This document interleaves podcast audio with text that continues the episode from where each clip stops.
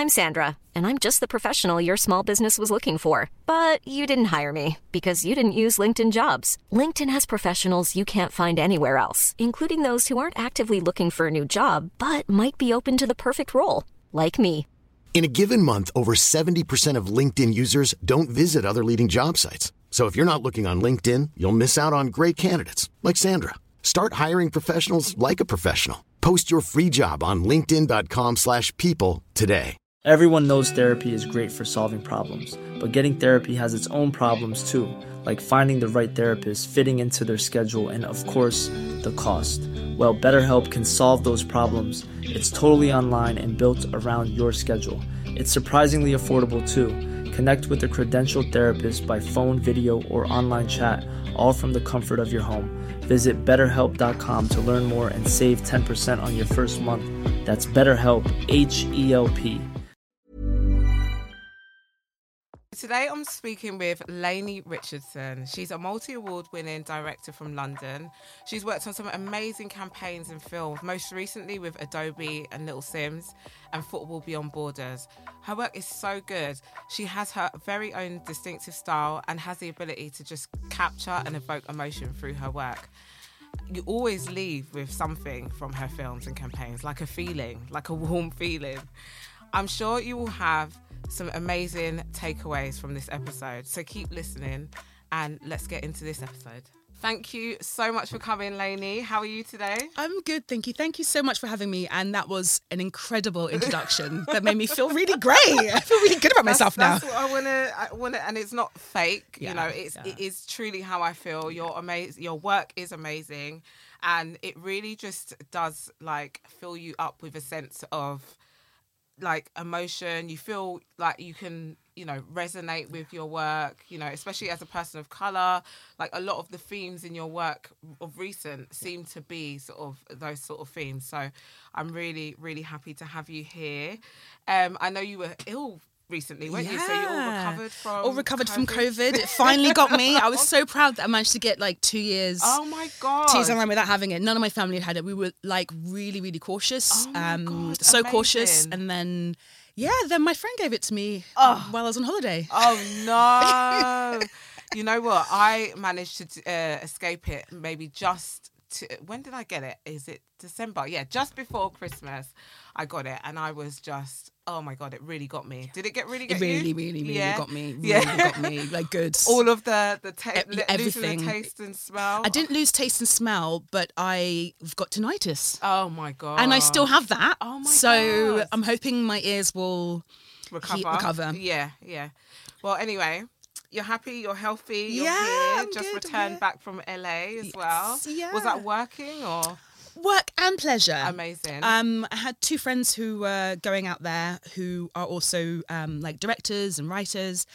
Um, and they were like, come, come, come, come, come. And I thought it'd be a great opportunity to speak to my reps over there because I've got uh, reps at Imposter, New York. nice. And uh, I'm some with Caviar in London, uh, the Netherlands, and uh, Belgium. Amazing. And they have an office in LA as well. So I thought, let me go and meet the guys over in LA. Again, I've. I've seen all these people before, but o- only on Zoom. Online. only yeah, yeah, exactly. So So, it's thought- good to have that personal connection. Yeah, yeah. So Yeah. met some of my West Coast reps, um, met with um, the Caviar team, met with the film team, um, and also it was good to sort of like you know nurture those relationships and see what I can do like the next time I go over there because Yeah, I've been sure. working on uh, a, sc- a screenplay, a pilot, a comedy pilot. Oh, so no way. yeah, Okay. so I'm going to need to All go right. back to LA and yeah, yeah, yeah. do pitching and stuff. Okay, amazing. We'll get into that a bit later. yeah. I just wanted to speak a bit about how I know you, Lainey. Um, I met Lainey through one of my cousins, my best friend cousin, um, Lilani, and um, I don't even remember when I, met you. I couldn't. I Maybe a couldn't busy tell night in you. Dalston. Who knows? I'm not sure. I, no? I don't know. I feel like it was probably one of Lilani's birthdays, Birthdays because she always had big birthdays with like all the family round. That's true. That's true. So yeah, probably one of those. But anyway, I've known Lainey for quite some time now and have admired her work um, near and far. Um, and yeah, we're gonna get into you know a bit about what she does and who she is. So if I just get you to introduce yourself. Yeah, sure. Yeah. So, um, as Martin said, I'm Lainey Richardson. I'm a London based uh, film director and screenwriter. Um, as mentioned, I'm signed um, in kind of a few European countries and the States, um, represented for commercials and music videos. Um, but my background, I guess, was in, I guess, short form, like short form filmmaking. So um, I've done some documentaries and some short dramas, or should I say drama slash experimental films. um, and then more recently, I've been kind of making a foray into screenwriting as well. Nice, nice, amazing. So, where did your interest of media first start? Is that was that in your family? Did your mum or dad do it, or Absolutely as a not. child? Did it? Where did it? Where Yeah, was it born from? Definitely not from my, uh, well, sort of from my family in the sense that when when I was really young, we always had like film night every Friday night. Right. So it was back in the day when you go to the video shop with Yes, like yeah, you probably go in with like two pounds and come up with like three films and like fifty pieces worth of penny sweets. Yes, that yeah, was like our those were the Friday ritual. Yes, every Friday we did that without without like fail. So I'd always kind of had a diet of watching lots of films, and I probably watched films that were you know way beyond my age. Yeah. very very very young. I remember watching a, like a Kubrick film when I was probably like seven or eight or Yeah. something. Um, but I don't think I was very kind of conscious of what filmmaking actually was. It was just there. Yeah. And it wasn't until I was about 13 or 14, um, I used to have kind of insomnia for a while. Mm, right. So I'd be up late at night, not able to sleep. And then I would kind of just work on the television. And that was when, I think it was, I'm not sure if it was BBC or Channel 4, maybe it was Channel 4, but like they'd put on art house films at like two in the morning. Yes. Yeah. And they were like really, oh, good. really Yeah. good films. Yeah, yeah, so. I'd end up sort of watching those. And I'd never really been exposed to kind of art house independent foreign film before. Yeah. So discovering that myself was when I had that light bulb moment. And I watched a film that was like a French film that kind of had me moved to tears, not because it was sad, but just that thing where you are in awe of of what an art form can do, like how I'm being moved by something. Yes, and that, yeah, yeah. that that notion that I was a 13 year old girl watching a film made by probably a middle aged French guy in Yeah. the suburbs of you know southern France, Yeah. and he was really connecting with me, and I just thought that's such an incredible thing to be able to do to move people emotionally, and I think that was the moment where I was just like, I want to be a film director, and I, and I think at that point, and probably for many years after that, I think. I think a lot of people think that the film director kind of does is everything, like is the heart, the soul Yes. of of the, of the work. Yeah.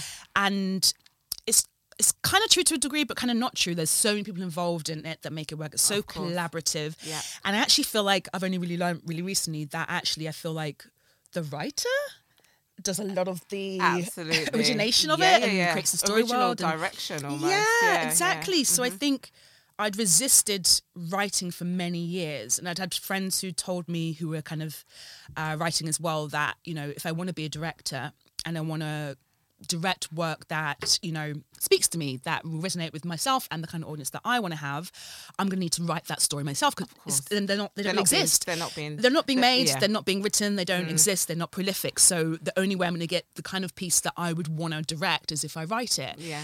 um but I didn't know how to write Right. And I kind of hated writing before when I was trying. when you don't know what you're doing, it's really hard. Writing's really it's hard. like the composition and It's there is so so, much because I watch my sister writing as well and um, she sends it off to like script editors to have a look at and she gets notes back and it's just like I'm kind of learning vicariously not that I'm I'm just a overseer interesting you know I'm just interested in what she's doing but um it's just really interesting to see what she gets back and the little sort of small bits that they tinker with to kind of really you know yeah, strengthen it up and make Yeah, it tight. Yeah, Yeah, it's, it's a lot, and I think, I think it's one thing, and I think it's a big thing in and of itself to have like the idea or the ideas that are going to form part of of the kind of story world and the character world. That's like one thing which is already quite hard to achieve, but to then have those ideas and then formulate them into like a script format and make it work with acts and jokes or whatever it is that you're doing. Yeah, yeah. That's That hard as well. Yeah, really, yeah. really hard. So you're that's something you're learning at the moment, or did you Yeah. did you study or take No, people- I didn't study it. Mm. I basically, I think I did like one short screenwriting course, maybe like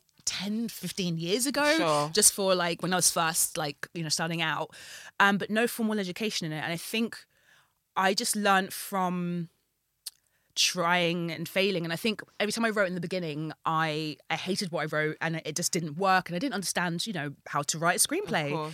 Um but I'd, every kind of year i'd have another try when my confidence would sort of rebuild. Yeah. i'd try again like i can do it now. And then i'm like no i can't. I actually can't. And i'd leave it again for another year. And each year i'd come back and basically do that. And Yeah. i'd read sort of um screenwriting books in between and then what started to happen um, was probably like a couple years ago when I was living in Amsterdam. I was trying to write again, Mm-hmm. and this time I listened to like a bunch of um, screenwriting podcasts. Right. Okay. And I think I learn really well from like listening, Listening. and watching and doing. Same, same. So I could just put podcasts on, and if they're engaging, I can listen to the same one over Yeah. and over again. Yeah. And so I did that, and that was that was really a bit of a game changer for me um, because I could listen to, to an episode that was specifically on the thing I was struggling with, whether it Yeah. was character development or how you do the ending or how you set up the world in the beginning. Like I could literally just be like, okay, Yeah. I'm this is to- how this you is do how you do this that particular thing. element. Yeah. and yeah. that's kind of how I learned. And then I started to sort of like, I think then I think the main thing as well is is is that, but then also sending my reading lots of scripts. That's I think where I've learned a ton is from reading. Obviously, I'm writing a um, comedy pilot, so kind of a half an hour comedy. So I just read a bunch of comedy pilots. So any kind of comedy that I saw that I loved or thought was brilliant, um, or just thought was told in an interesting way or had really interesting dialogue, I would like literally immediately go online and like type in the name of the show and write PDFs. So I'd get a free version of it and I'd read it and be able to kind of understand the architecture of that person's work and understand their kind of tone and their style and their flow. yeah. And so, and then also like on the on the not just in terms of like their creativity, but in terms of like the nuts and bolts of screenwriting, if there was a particular thing, like say I wanted to write a flashback to the past, or I wanted to, um, I don't know, jump around in the scene or do something really interesting, and you're like, but how do you put that in a format that is standard, that is going to be understood? Because you have to match the rules of the, kind of the game. Of course, of So then I'd, you know, I'd remember something I'd seen where it happened, and I'd find that script and I'd read it and be like, oh, that's how you do it. You write this, and then you put that there, and then you do this, and it, and then it's clear. Yes. Yeah. Yeah. Yeah. So that's where I think I've learned a hell of a lot is from reading. Amazing. And the thing is, when I, from what I knew of you before Mm. the, the making of fil- film, I knew you to be working at sort of one of the most sort of biggest uh, advertising firms. Yeah. Um, so talk me about obviously I know at the what you're doing at the moment, but talk me about sort of you um maybe leaving formal education, maybe uh, did you go into working with I- I don't know if you want to name who they are, but did you go straight into working with them? Like what was that journey into Yeah. Um, that journey was quite a long journey. Um, I initially, when I was doing my A levels, I initially had applied to study psychology. Love psychology, still do. But I, at that point, had known for years that I wanted to be a film director. Right. And so I'd applied and I got my conditional offers, but it just didn't Feel good. sit right. It just Yeah. didn't sit right with me. Um, was that a pressure from like family to do go down that road? yeah, road? Kind of, Okay. yeah. You know, my dad's my dad's side's Ghanaian, so it's it's very you know Mm. Traditional, traditional, to yeah. go into something more academic. And I was quite an academic and creative. I'm very half and half. Yes. Yeah. So I had the grace to to go the route of the Yeah, of academia, course. academic route. So I think that also made it. A, bit a big, difficult. a bit difficult to kind of approach the topic of being like, I want to be. I want to be a creative. Yeah, what does that? They're like, what does that even mean? Yeah, Like, how what are you gonna make money? How are you Yeah. gonna, you know? And I can't answer. I couldn't even answer those questions. Yeah. So it's, it's a fair, it's a fair worry. I can't answer them. So I think, I think I kind of. I kept trying to get the problem was I think I kept trying to get advice. We live in a different time. Like there wasn't internet like there was now. Yes. And people weren't as knowledgeable as they are now. And I, I I was very much from a really young age really thirsting for this career. Amazing. Like I got my first work experience in a production company when I was 14 myself. And that was because we had work experience with my school and they you all put kind of your names in and said what kind of work you wanted to do. And I'd said even from then, you know, I want to work in film and TV. And I, and again, it wasn't personal. I think it was just sort of like they did it kind of randomly. But the point was, you're meant to say what you want to do if you know, and then Yeah. you get matched up to your career. And I remember I had a friend of mine who was a really good friend, lovely person, but she had no clue what she wanted to do. Right. And I was like, I want to work in film and TV. and she got work experience at the BBC. No. And I got sent to the Home Office. No. The Home Office. the Home Office. So I was just like, oh right, Oh my God, not okay. And- really? And I didn't have the voice at that point to, because now I look back, I'm like, I should have just like either myself said something or asked my mum to say something. But I just, I had just so much respect for authority. Of I just accepted it. Yeah. But then I was like, well, I'm going to go get my own work. I still went to the home office, but I was like, I'm going to get my own work experience. So I worked in a production company for a couple of weeks over my summer holidays. Nice. Got a bit of experience there. Nice. And they were doing music videos um, and commercials. And how were you? How old were you then? I think I was 14. Amazing. Yeah, I was 14. Oh. And this was um, back in the, the production company I went to. They had the directors who did like, um, is it So Solid Crew? Yeah, yeah, Who were really yeah, big at the times. Yeah, so no it was all that sort of stuff was going on there. That's fantastic. Yeah, so I did that. Um, again, applied to do uh, psychology, and then at the last minute, I was like, I'm not going, and had to Mm. have that conversation with with my dad. Just like it's not, it's not happening, and Yeah. um, I respect my dad loads, love him to pieces, uh, and I I often take a lot of guidance from him. He's Yes. a very very good mentor, but sometimes you know when You know when you when know. you know when Yeah, you know, and yeah. at those points, I had to sort of put my foot down. And so I took a, took uh, one year out that turned into two years out.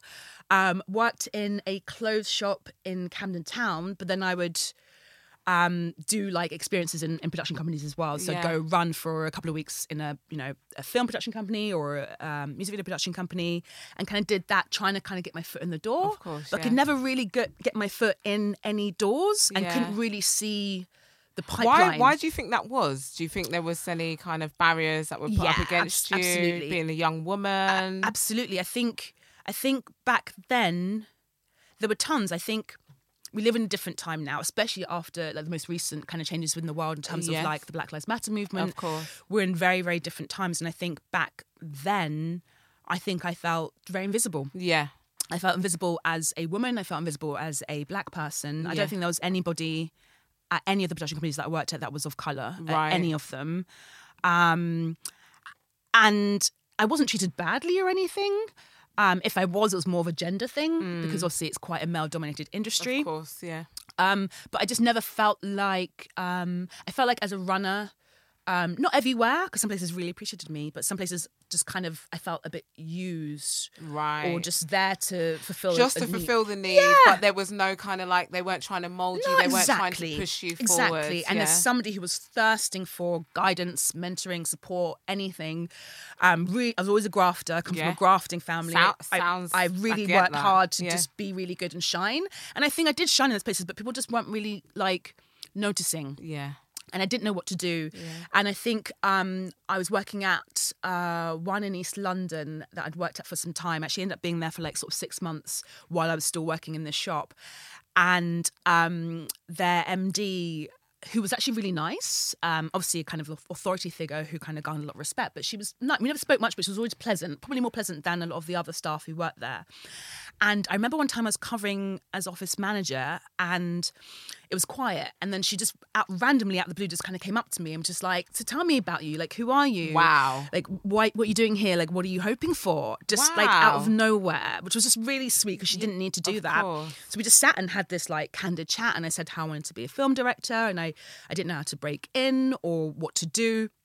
And I've been sort of doing these work experiences, but they're not really going anywhere. Yeah. And then all she said was that their top directors there had all gone to art school and studied photography.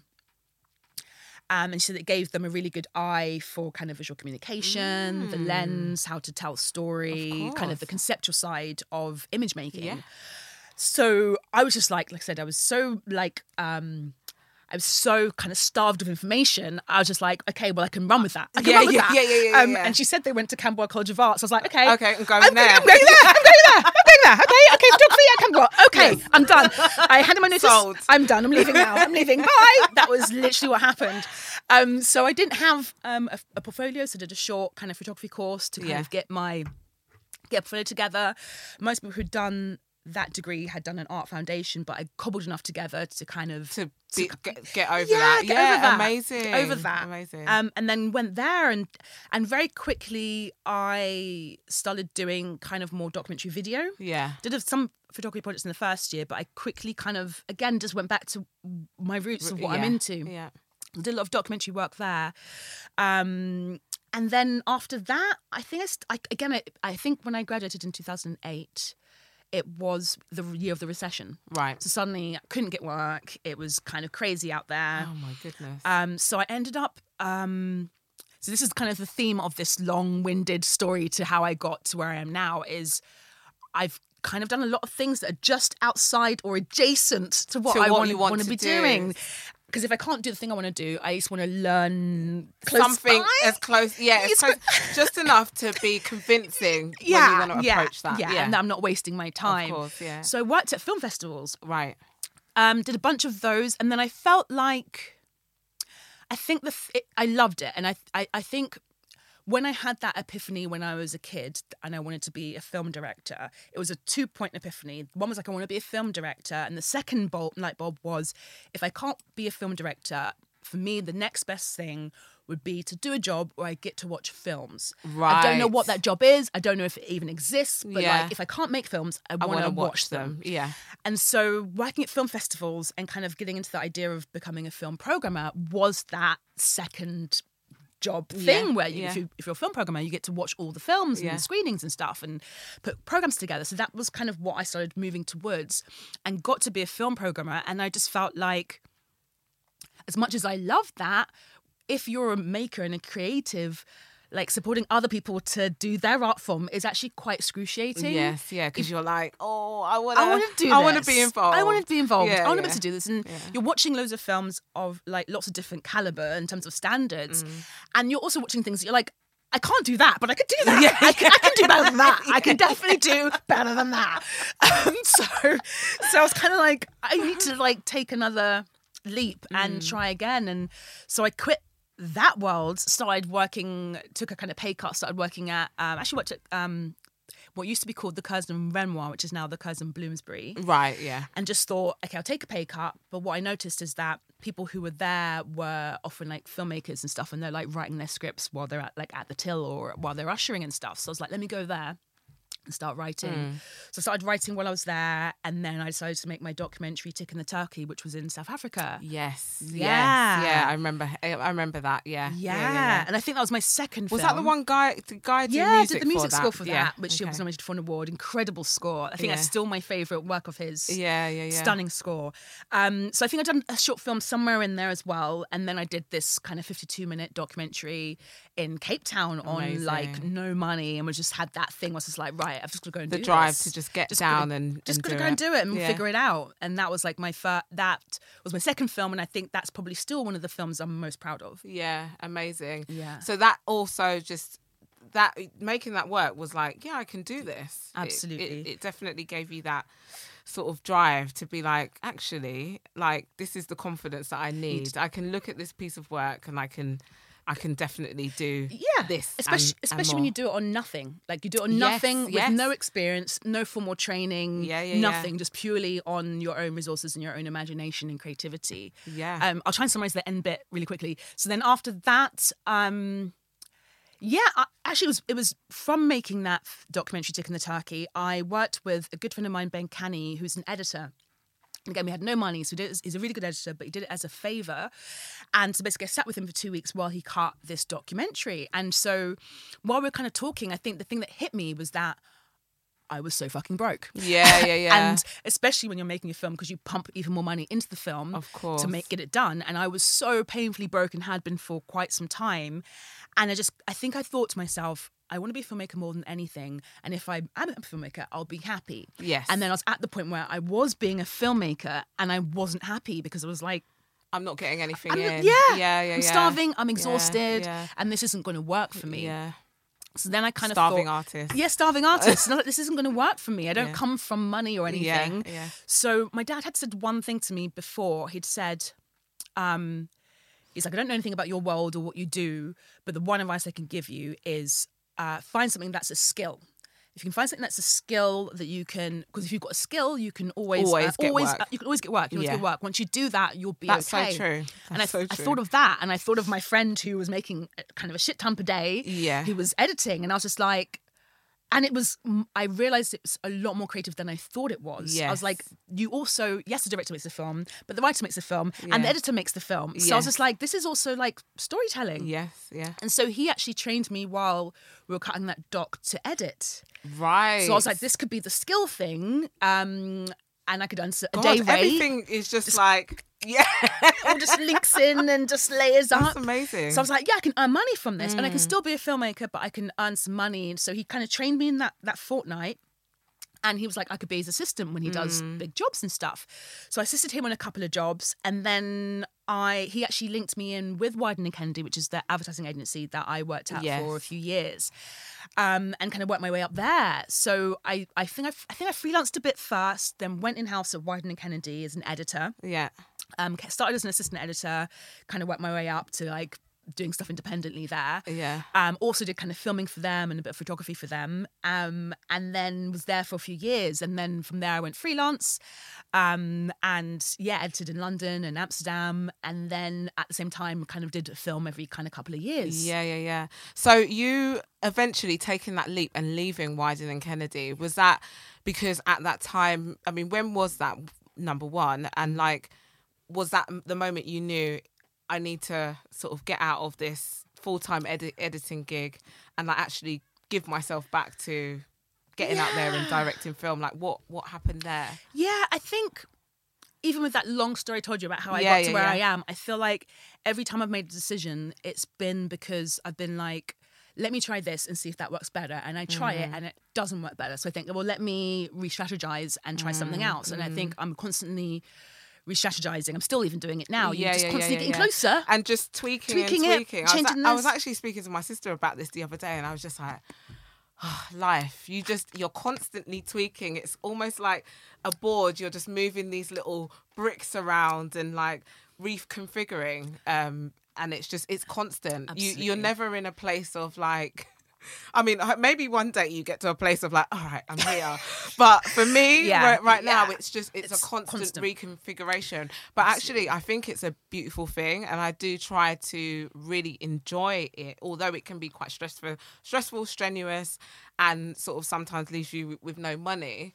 But it's important that you are constantly reevaluating. Yeah, um, yeah. yeah, Definitely, because situation. Mm-hmm. it's a journey, isn't it? And it's a career. It's not like you get to the career and you've done it. Like the career spans a length of Yeah, time. yeah, yeah, yeah. And it's constantly changing. So I think, yeah, it is that kind of weird sort of Jenga thing. So I think when I went from freelance editing to in house editing, it was like, well, I thought if I have the stability now and the financial stability for the first time in my life, yeah. I can still make films, you know, I don't know when, weekends or Yeah, holidays yeah, or some, yeah, yeah, somewhere, yeah, I'd make films at the same time, Yeah, but yeah. have a steady income and I'd be learning, you know, doing a skill. Yeah. But then once I was doing that, you know, working in advertising is one of the most demanding Yeah. areas to work in. Yeah. Um, and it can kind of burn you out. I think I did still make, I think, one or two films while I was working there, but I just didn't have um, the creative capacity. Like my creative juices, uh, like almost like they shriveled up Right. because I was using everything I had to kind of do my day job. Yes. And yeah, then when I would.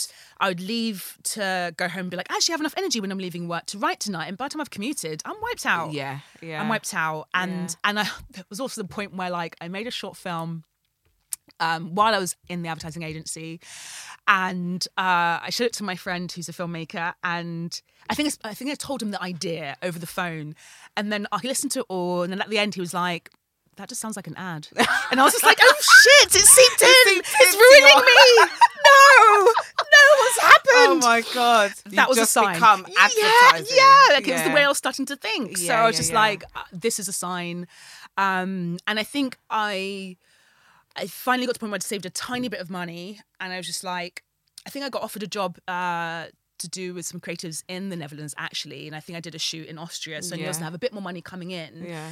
And I just thought if I used again, it was all the savings I had, and the first time I'd had savings in my whole life. But I thought if I use those savings and buy like a bunch of camera stuff, Yes, yeah, I yeah, could yeah. make another film. Yeah, yeah. And so that's what I did. I kind of I left with that money, spent all the money I had, and bought like all this like camera gear that I had no idea how to use, Yeah. lighting gear, sound gear, so I could. Um, That's shoot. always going to be a good thing because Yeah. you're always going to cut your cost. You've bought it now. You can even loan the stuff Yeah, out to people for exactly. So and I that's was, that's, it. And I thought I'll take what I've learned from Wiedens. I will go online to YouTube and try and figure out how to learn how to use everything. And I will shoot a short documentary, which is the Samira doc that I shot. Mm.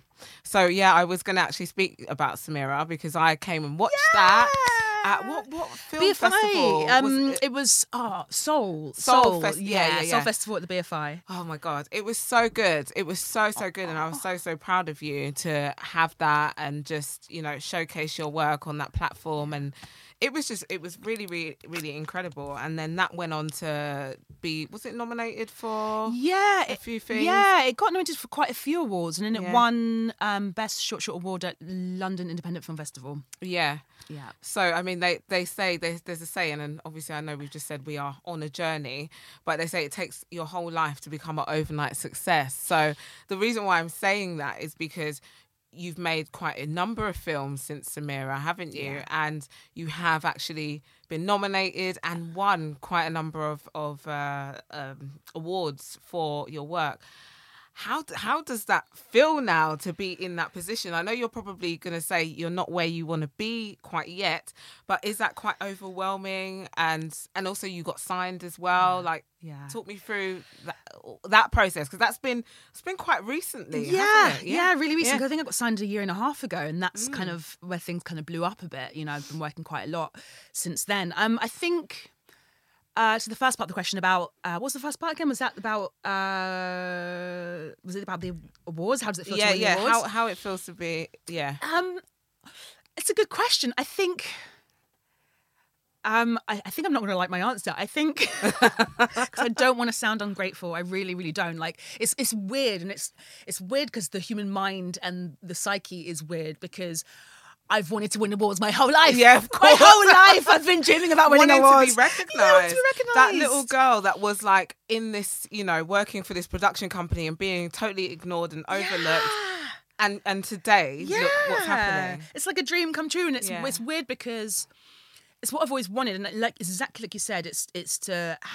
I'd always said I've never ever wanted to be famous. I've never liked the idea of being famous, but I'd love to be known and respected for a craft that I do within certain circles. That's what I've always wanted, um, and my work be appreciated. So to to win those awards, I know on paper it's like my dreams coming true, but there's something about. Um, the human mind that makes it very hard to sort of sit with that accomplishment and yeah, yeah. and and revel in it and I, and I try to be more conscious and make myself do that for periods because I'm very much like Is I'm very ambitious so I'm like go go go go go go yeah, go I was gonna say you like you're not really living in the moment. You're just kind of like, right, okay, we've done this. On to the next thing. Yeah, I'm I've got things to do. And because I've been so ambitious since I was really young, um, I think you you set out subconsciously or consciously you set out like your ambitions that you want to achieve. So I think it sounds so terrible because it shouldn't be that way, but you're like my friend said this once before. A friend of mine, the same friend who's a lot more further along in his career than me, and he got nominated for a BAFTA.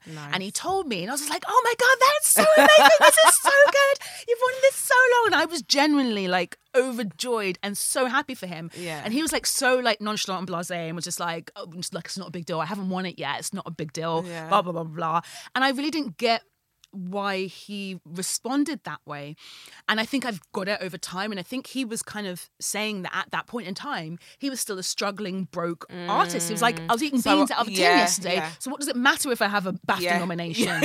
And and I kind of got it at the time, but I kind of didn't get it until you're kind of like further along there yourself. Yeah. I think you you I think the jobs that we do I'm not saying that my job is in any any stretch like an important job or one of the hardest jobs. It's not. But we work flipping hard. Yeah, of course. So when you when you go through the motions that it takes for you to evolve enough to do the job and then you manage to do it well with all the limitations and restrictions that come flying at you when you finally make the piece and it still actually just bloody works one i think that's where you feel a sense of achievement you're like i fucking did it Yeah, yeah, yeah. before it's even been seen and then when it's i guess um when it's sort of like received well, and I don't mean it's an arrogant way at all, but you think like, well, yeah, Yeah, exactly.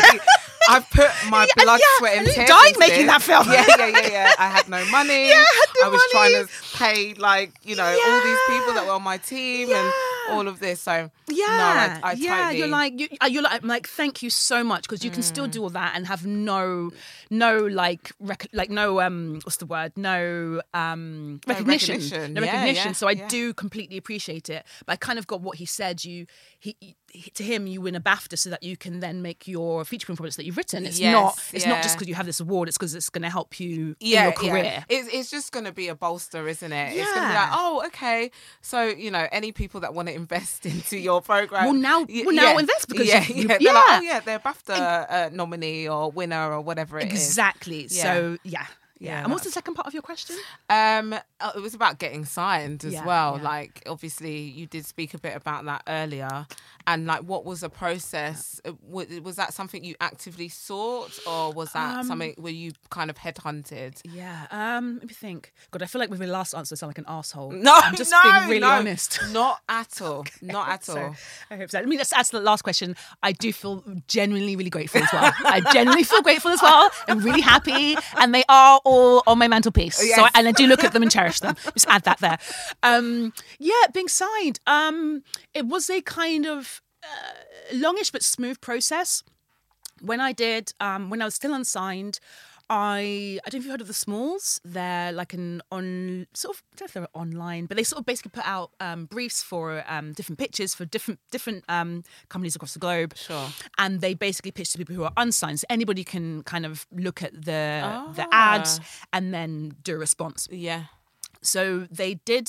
Uh, they put out a call out for a director who could um, direct a film for Google DeepMind, and I just kind of put my sent my films in and kind of did an application, Yeah. and then I um, got shortlisted and then kind of won the pitch to kind of direct Oh, that. is that the one you did in Am- was it Amsterdam? You went over to do? No, I was- No, you were in Amsterdam at the yeah, time. had I was just I had to come exactly. Yeah, you yeah, got yeah. good memory. Yeah, yeah, yeah. yeah, I had to come back to do it, and basically when I I I worked with Mar- Tasha Bloom, who um, produced it basically as a favor to me. And she she's uh, kind of a big producer. She's a senior producer in advertising. So uh, we went to school together. So it was kind of a great marriage for her as an experienced producer to kind of support me as a newbie director. Director. And basically, all it was is that when we were shooting, she took some pictures of me and put them on Instagram. And then, because she's much more connected in the world, um, uh, Georgie McEachern at Caviar saw the photo of me and Tash saying, you know, direct, amazing director, blah, blah, Yeah, blah. yeah, And she was like, who's this director I haven't heard of? Oh! Who is she? Tell me about this woman. Intro, Yeah, intro. intro. Tell me about, literally, intro, intro. Tell me who this woman is. And Tasha, lovely, um, lovely woman, kind of um, sold me to her. As I said, how how lovely I am and all of that. And then she was like, I want to meet her. Yeah. So literally, this was like a few years ago. I I met. Uh, she kind of set it up, and I I met this lovely woman Georgie at Caviar. And we kind of went into town and just had drinks and just kind of had like a really lovely chat. And Nice. she kind of just like got to know me and what I wanted to do and kind of told me a little bit about how the industry works. Um, and kind of said how it's gone for other people who've kind of been signed and just kind of gave me a bit of an in on how what yeah, could yeah, happen Yeah, yeah. and said that they're love, interested in working with me. Um, and then we kind of parted ways. And then she just stayed in touch with me. And like nothing happened in terms of movement, but she always checked in to see how I was doing. Nice. Checked in to see if I had any more work. Just just kind of kept that relationship Yeah, there, yeah, even though yeah. nothing really happened and nothing came up that I could work on. Because how it would normally work with them is that before they sign you, they would do they would work with you unsigned. So if a smaller Ah. if a smaller picture came in, something from Nowness, something from I don't know Sky Arts or one of those sorts of types of things, Mm. they could give you a smaller job and give you a chance, you know, give you a chance to see what you do, see how you work together. And nothing really came that was quite right. I think I pitched on, I did like a sort of a faux mock pitch just to show that I could write a treatment. Which was probably quite terrible, um, and then like maybe like a year, year and a half went by. But she stayed, and every couple of months That's she amazing. got in touch. She obviously felt like some sort of vibe yeah, with you. yeah, really. That she kind- just wanted to keep that there. really caring and really nurturing. So she just always checked in and had kept saying I should meet meet Sorika Shepherd, who's the um, creative director MD of Caviar. Um, and again, we just we kept trying to meet, but just being busy with meetings, or she was flying on shoots, and it just didn't happen. And then uh, a couple of summers ago.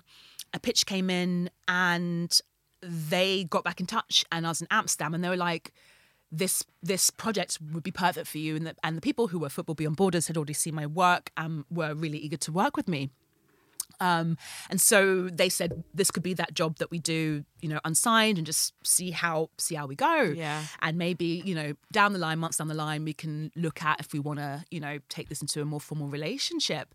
And then two weeks into working on uh, that football beyond film with Abby and Yasin, um, they kind of called me in a meeting. We're like, we want to sign you. We want to Oh sign you now. gosh, We want to sign you right now. Yes. Off of the back of Yeah, we're that? two weeks in. To, we weren't even hadn't made the film yet. We were two weeks in, and they were like, "We want to Oh sign you," Oh My God. um, which was amazing. yeah, yeah, yeah. that was amazing. That was really, really amazing because that's what I was wanting. You know, what I'd really wanted. And I think when I made the documentary Samira, which ended up, like I said, shooting myself, doing sound myself, just kind of doing everything myself apart from the edit. Mm. Um, when I first done the first edit myself, actually, which was was appalling.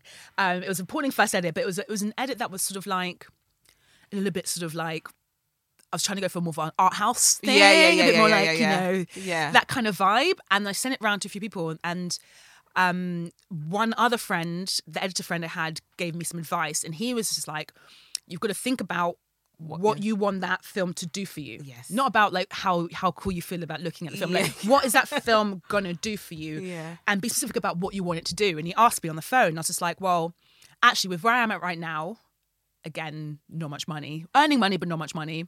I want I want to be able to be signed one day. I want to work in you know production with a production company, commercials, that kind of thing. Bring some money in. yeah, of course. And he was like, well, you then need to think about how you edit, Edit it. it. And he kind of spoke a bit about, you know, the structure of something that was a bit more kind of snappy, that was a bit more Mm. in line with the kind of ad space.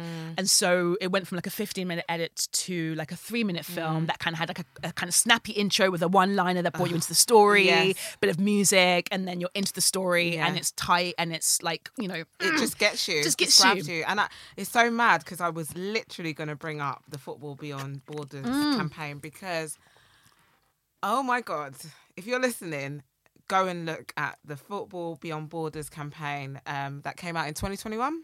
uh, I think so. I yeah. believe it's 2021. It the very came beginning out. of, yeah, January Yeah, 2021. yeah, and um, it was uh, the films that you did. It really goes deep. Yeah. and Abby being black in 16. Amazing.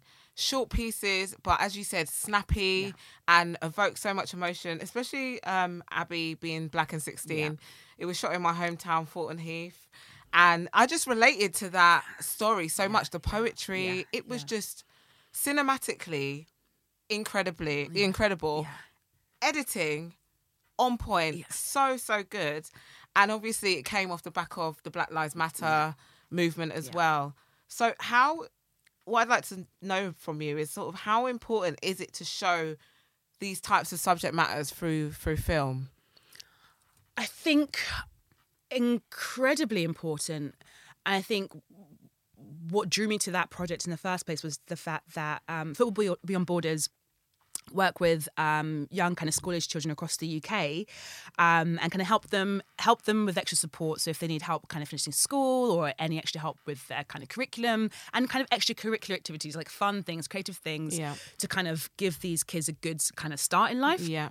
And so one of the things they were doing, um, particularly through COVID in lockdown, is doing kind of different sessions with the young people. And I think this was even before I came into the kind of um, mix. I think it was so important that they were supporting children who I think really suffer with a lot of mental health issues, Right. Kind of losing their infrastructure that school is for these kids. Yeah. So when they're kind of kind of bringing creativity to these kids, um, one of the projects being. Um, uh, Beyond Bars, which was a poetry, spoken word project they did with the kids. Mm. This was like a really great tool for the kids to have a voice. Yeah. Um, they were going through so much and and being isolated to have that platform to kind of be able to express themselves, I think was really, really key.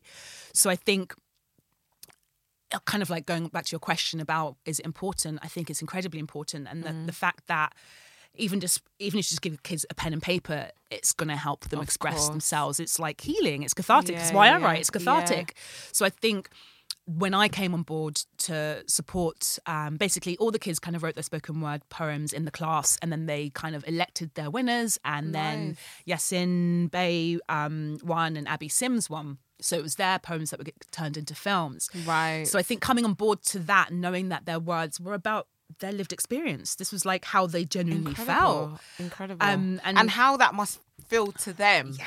to see that this thing that they've written down has translated into something so you know it's something to be proud Yeah, of for them yeah, yeah, you know, absolutely. And- that you've been able to help them tell that story Absolutely, and I think what I do love about filmmaking as well, when you get it right, is is um, especially this because it's like it's fiction, but it's doco at the same time. Um, is that when the films are completed, that you see it in when you because I was seeing them watch it or kind of spoke to them after they watched it and seeing their sense of ownership of the piece, which I think is just really beautiful because even though it's like my imagination, yeah. it's my interpretation, Yeah. but they so took to it that it's like they think it's theirs as well, yeah, yeah, yeah, which I'm like that's that's the Yeah, result, that's yeah, the result, yeah, yeah, yeah. Yeah. definitely oh my Yeah. god yeah lovely um just moving on to obviously you've done a number of projects what would you say is like your favorite project to date Favorite project, as in what I liked the end result of, or the process. um let's go with what you like the end result of end result of. Um, let's do both hmm, I think I think process. Um, probably Abby being black and sixteen. nice And probably um, it really goes that deep for Yas as well. Yeah, yeah, yeah. Definitely something about working with the young people. Yeah. it just was it's such a wholesome experience, and I think going back to what we were saying before about when I started out in the industry and how the clim- the kind of climate was different. Being finally like at the helm as a director and Mm. being able to pull my teams together and and just being able to have the opportunity to um, have that awareness and consciousness to be able to create the kind of environment that everybody would feel seen and heard. exactly. And me and my, um, my producer Tash would sit and have these conversations about, you know, who we'd hire and how we'd hire and, and, and how we'd pull things together. So and, important. Yes, so Yeah, important and how we can make it We feel. We need you. We need people like you, Lainey, Yeah, honestly. and we're working We with do. young people, and we just Yeah. thought really about both of those two individuals and what they would need, as well as what I would need to make that set. You know, really. I mean, even on Abby's Abby's Abby's set, I loved. I just I loved the fact that when we had our lunch. We ordered, and this is just says it to a T. We ordered, we ordered from two places. We ordered from, I think it was like a Nigerian place, and we ordered from a Caribbean place. So we had like jollof rice, Yeah, yeah, yeah, and then like curry go, and like literally the whole works, and like all eating at Abby's house, Yeah, like the whole set, and just like people of different cultures, just all Yeah, yeah. enjoying it. And I was like, this is kind of not not special. like your little sandwiches and your little crusty rolls that you might normally get on a film set because I've been there and you're like, this is not holding me It's for not- the next yeah, ten hours. Yeah, and everybody, like everybody, no matter what color they were, were just like enjoying that food. Yes, yes. Um, it's that cultural exchange. Yeah, and Yeah. and it, and because of that, because we were coming together for these kids, it, it it just went into that kind of selfless space more. Like even when it was like long hours or whatever, like you Yeah. you, you knew it was bigger than us, you know. Yeah, sure. And then in terms of the output, I think Abby's film is definitely up there. But I think I have this thing where when I make something, I because you spend so much time editing it and you're Mm. so close to the footage, even though you can objectively know it's good, you kind of don't feel the thing that everyone else feels when they watch it. So I tend to need to like leave my films for like a year or two, Mm. Before and then I watch back. it and I'm like, oh my god, that's amazing! I killed that. oh my god, I'm pretty good. so that doesn't happen for a couple of years. Um, so yeah, so I think when I look back at um, the Turkey, that Yeah. doc, when I when now that I have the perspective of being older and knowing that I was 27, had no money, we we made that film on 300 pounds. Just two people going into the townships. I'm like, not only is it like a, a a good film to watch, but I'm like. I think it's incredible that we achieved that, and I can see that now. And I'm like, and I watch it, and I'm moved by it. Yeah, amazing. Um, I always like to ask my guests about um, because obviously this is not like particularly an educational um, podcast, but I just want to highlight people that are in various types of industries and how they can. You might not actually want to be in this particular industry, but maybe some transferable skills, personality types. Like, what do you think, or who do you think you need to be to be in your position? Sort of what kind of could be drive, it could be, you know, Mm, I think that's a really good question. I think the way you phrased it is really good because you said, "Who do you need to be to to do this?" And I think, I think I think about that question a lot because I kind of think I reverse engineer it in the sense that I've known that I wanted to do this career for so long, but I haven't necessarily I didn't naturally possess necessarily the the attributes that would make me good at the job. Yeah. And so I, I think every time I hit a roadblock in my career, I think, who do I need to become in order to be able to take this next step Yeah, up? yeah. And that might mean that I need to get over my shyness, or I might need to be more assertive, or I might need to be more confident, or I might need to write more, or I might need to be more disciplined. And then I make myself become that thing. Right, okay. So I don't think it's necessarily that you you're the person that just already has all of these great attributes Yeah. and you're suited to the job and that person isn't. I think yeah, you can yeah. develop a lot of the things that you need to Yeah. become successful. And I think if I try and be quite pragmatic about it Yes. and take the emotions, I'm very emotional, but I try and take the emotions to kind of to put them to one side sometimes Mm. and just be like, well, if you do still really want this dream and you do still, you know, you need this, You're that passionate. you're that passionate, Yeah. and you're going to have to make some changes and some sacrifices to get there. Yeah. So I'd say I'd say more about it's more about um I'd say be really sure that you want it because I- don't think kind of any careers come that easy. So be sure that, especially if you're doing something creative, be sure that you really, really, really want it. Yeah. Um, because I kind of think, and I've heard this before, like unless you really, really want it, like it's a burning desire in your dream, I don't think you should go go for it. I really yeah. don't because it's going to take that fire to deal with all the hurdles and the obstacles and the setbacks and the Definitely to keep going. yeah, you're going to need that drive and the fire. So I'd say if you've got that passion, then I'd say it's about kind of constant growth and um, learning and exposure and whatever creative craft you're into. It's about um, you know as much um, be prolific, make as Yeah. much work as you possibly can. Um, and just learn from mistakes. I think you learn by failing. I think you learn by making mistakes. definitely. So don't be afraid of that. And Yeah. I think that's what I think I've, has come to me over time now that I'm making more and more work is that the biggest lessons I've learned have been when things have gone wrong, Yes. and and I, and I think if things went right every time, I wouldn't have learned what I've learned. And but, but what you were saying before about how my career things seem to have kind of fed into each other and layered Yes. in. That's what you find. So like. I don't feel like any wrong turn I've taken was a wrong turn because it's all It's led all you led me to- here and Exactly. things that I learn in one place I now it it comes Yeah, back yeah, to yeah. play like it really does so just yeah just keep kind of pushing I'd say it's really good as well to uh, if you can it's not always something one can do but to surround yourself with people who are a bit ahead of you Yes. Yeah. Yeah. I think yeah. that helps. Um, Yeah. It can help. Um, uh, it can help for a bit of healthy competitiveness. It can help. Um, I find for me, this is a personal thing for me. I find when I, and I think it's maybe different for other people, but when I see somebody who's like my peer or around my age group doing something kind of phenomenal, um, or just really good or doing really, really well, I, I never really get jealous. I always just see it as like really inspiring. And I'm like, Mm. Yeah, well, if yeah, they yeah. can do it, and I, I I, can do genuinely it. believe, like, if you can do it, I can do Yes, it. Like, I genuinely believe that Yeah. um, I never like feel down by it, and it gives me more fuel. Um, Yes. So I think if you can surround yourself with people who are, yeah, in a similar place or on a similar vibe, even in a different field, but on a similar, Similar kind fi- of. Yeah. vibe, I think that can. It, it just something cl- like clicks whenever I talk to my friends, like I said, who are a bit further along than me, and and they what I notice is they'll say that they'll say something about you know how much they're earning now or, or what they're doing now, and I think well, like when my friend would go to LA and start pitching years ago, and I'd be like, I can't, my I brain can't even imagine that. even compute. Like, Yeah, yeah, yeah. Even though I want to be a filmmaker, no, no, no, no, not happening, not happening ever. No, never happening. Um, and then like you know, two weeks ago I was in You're LA the- pitching. there. Yeah, yeah, yeah. So it's that thing where because he did it. It wasn't. It was too early for me, but I could see your mind Yeah, yeah, adjust yeah, to yeah. it, and The you know what the, the path is. Yeah, you know what the path is. and- exactly. and you know, even when I did pitch, luckily he was there when I was there because the day before, the day I think the day or the day before, I was like, "But how do I do it? What do I say? what do I say? What do I, I don't say?" And he was like, "Well, talk about your film, talk about your series again." And we kind of spoke about it, and we were like, "Okay, you can say that." I was like, "Okay, okay, okay, I've got it now. I've got it now. I've got it now." Yeah. So, so No, yeah. do you know what? My next com- uh, my next question was going to be what inspires you and keeps you going. But to be honest, I think you've just answered that. Um, but uh, but I wanted to tap into sort of you being a woman in the industry, um, where you're at today. Um, I mean, you're signed now.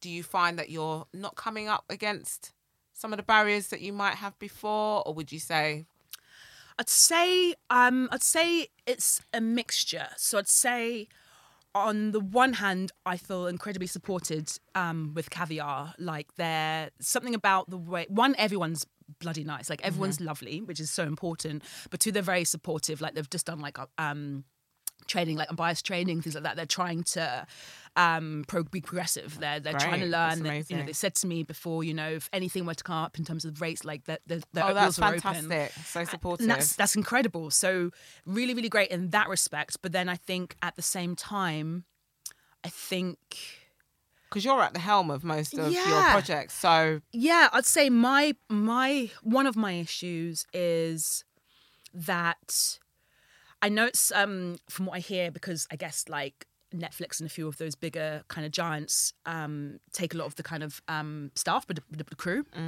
So when you're doing a commercials job and uh, it's always very last minute like i get a call uh, to pitch i start pitching that day and that week and then i win the job and then you know you're in pre-production and you're shooting. So what will happen often is when i'm like uh, caviar maintains the same ethos as myself which is you know really inclusive teams um, across the board from head, head of departments trickling down and even though that's my stance every single time I do another shoot, I reiterate it just so that you know everyone always everyone's on everyone on the the same same page. page. This is important to me.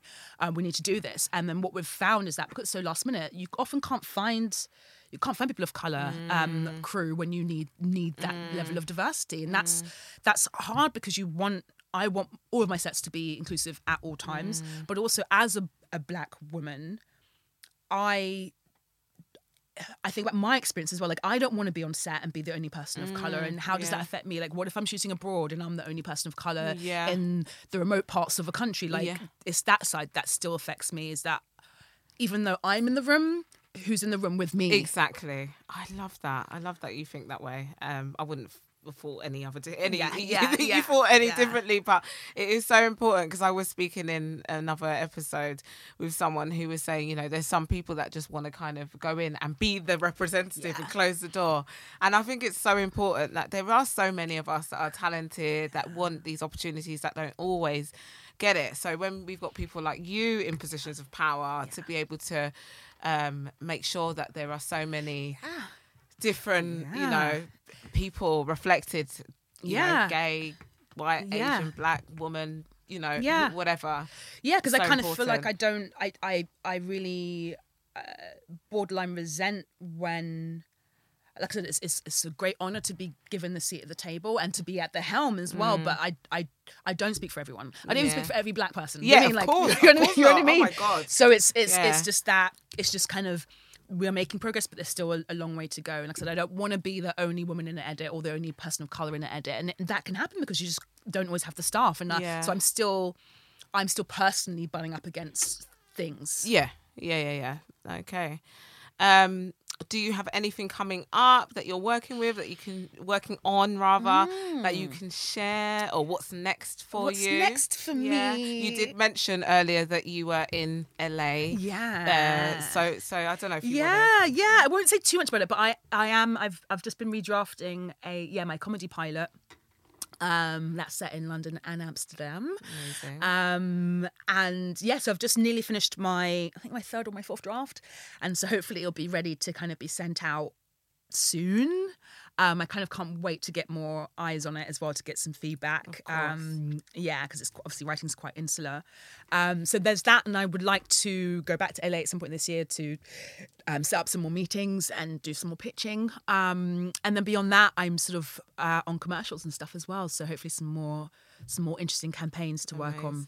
So we'll stay tuned Yeah. for more work by Lainey Richardson. I'd really also love hasn't happened yet. I'd really I haven't really done any music videos with Caviar, and I would love. I keep sort of like saying like I've been banging on. Yeah, I want to direct Afrobeats videos. Yeah, oh, so if oh you know any artists, that's the where I want to be. Okay, okay. I'll put the feelers Yeah, that's what I really want to do. Okay, and I don't think I know of any female directors directing Afrobeats, and I just I, yeah, I don't. I don't. I don't know. I don't know. I don't know if there are, but I would like to but- do but that. Yeah, that's I'll, that's I'll my keep that, vibe. that in mind Thank for you. sure.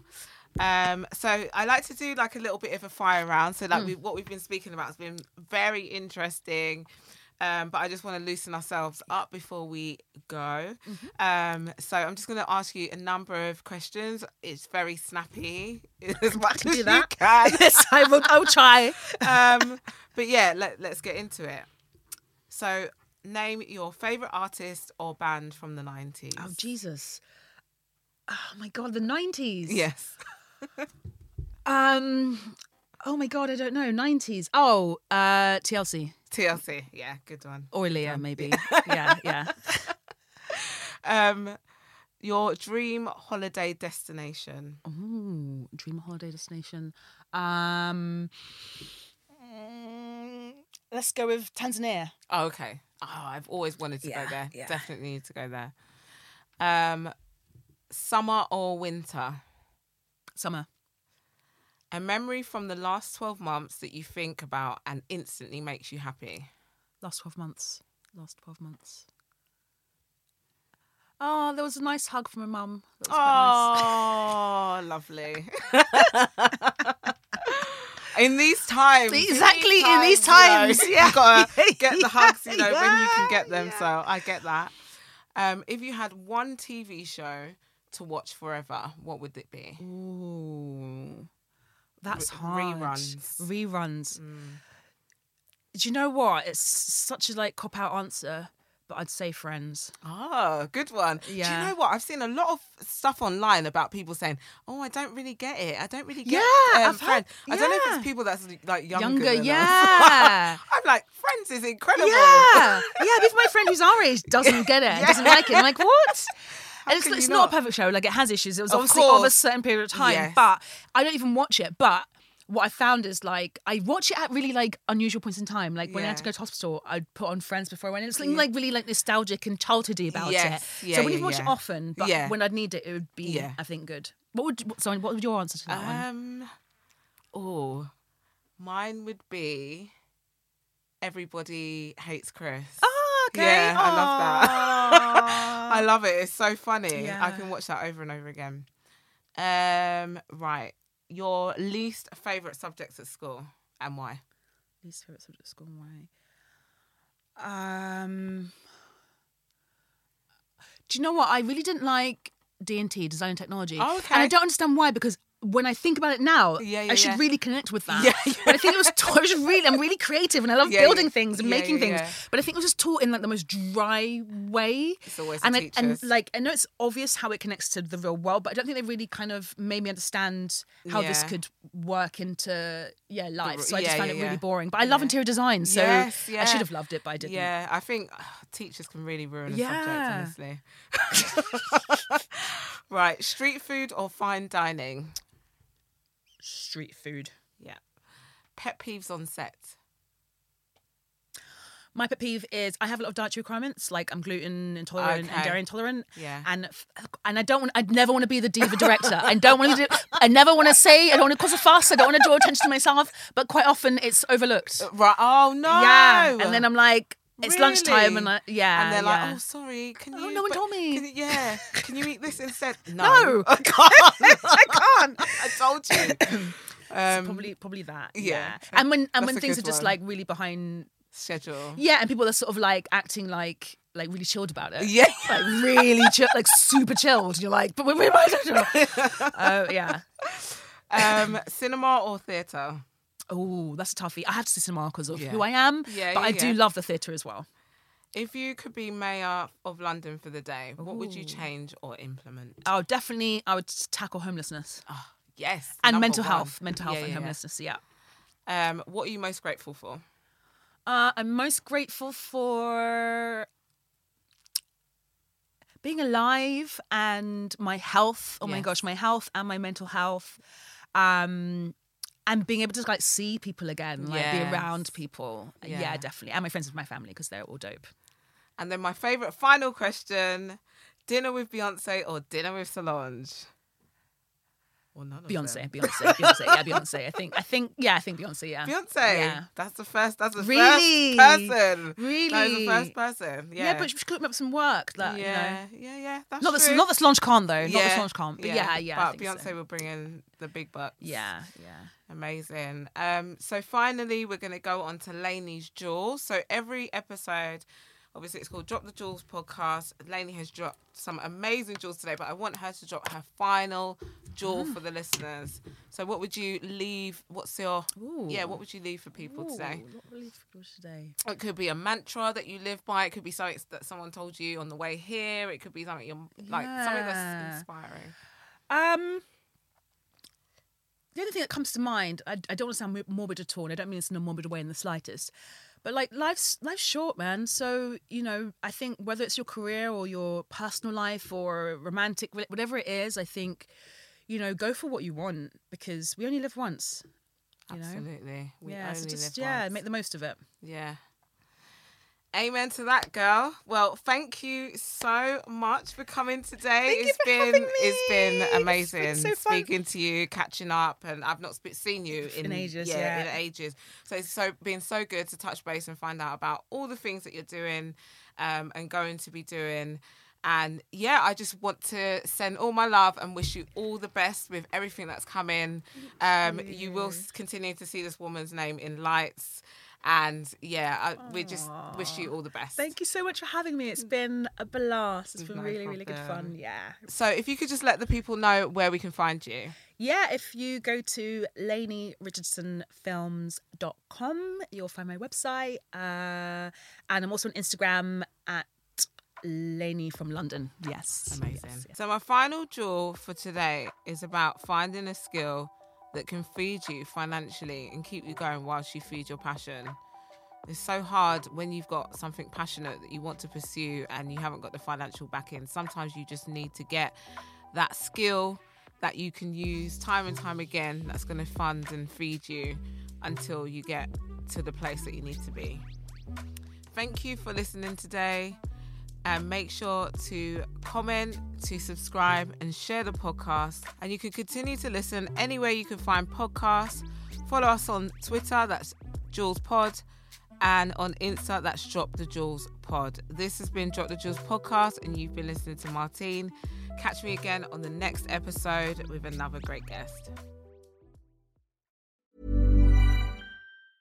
Mom deserves the best, and there's no better place to shop for Mother's Day than Whole Foods Market. They're your destination for unbeatable savings, from premium gifts to show-stopping flowers and irresistible desserts. Start by saving 33% with Prime on all body care and candles. Then get a 15-stem bunch of tulips for just $9.99 each with Prime. Round out Mom's menu with festive rosé, irresistible berry chantilly cake, and more special treats. Come celebrate Mother's Day at Whole Foods Market Mom deserves the best, and there's no better place to shop for Mother's Day than Whole Foods Market. They're your destination for unbeatable savings, from premium gifts to show-stopping flowers and irresistible desserts. Start by saving 33% with Prime on all body care and candles. Then get a 15-stem bunch of tulips for just $9.99 each with Prime. Round out Mom's menu with festive rosé, irresistible berry chantilly cake, and more special treats. Come celebrate Mother's Day at Whole Foods Market Market.